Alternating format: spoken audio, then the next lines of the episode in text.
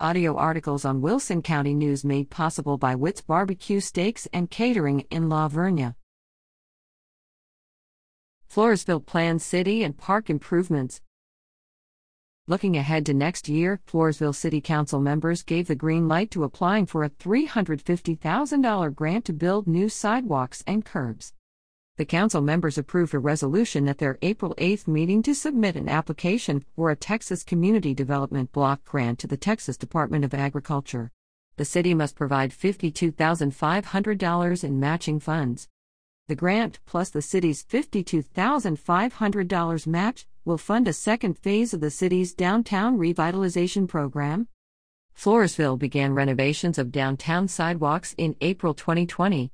To date, sidewalks on 3rd Street on the Courthouse Square, in the block containing the Arcadia Theater, and both sides of C Street between 2nd and 3rd Streets have been replaced.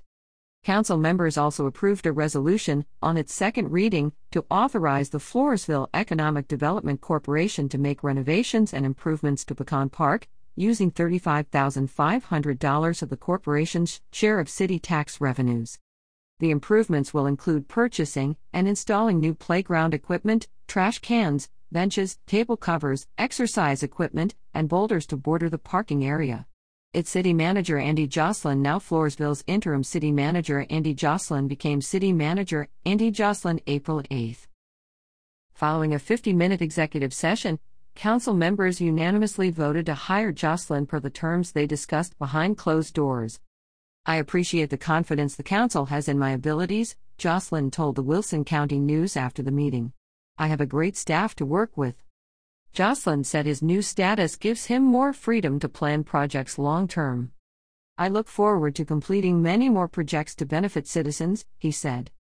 Jocelyn, who served as city manager from 2010 13, was appointed interim city manager February 8 after Henrietta Turner resigned as city manager. She had served in that position from 2013 until she resigned, effective January 20th of this year. Grips at WCNOnline.com.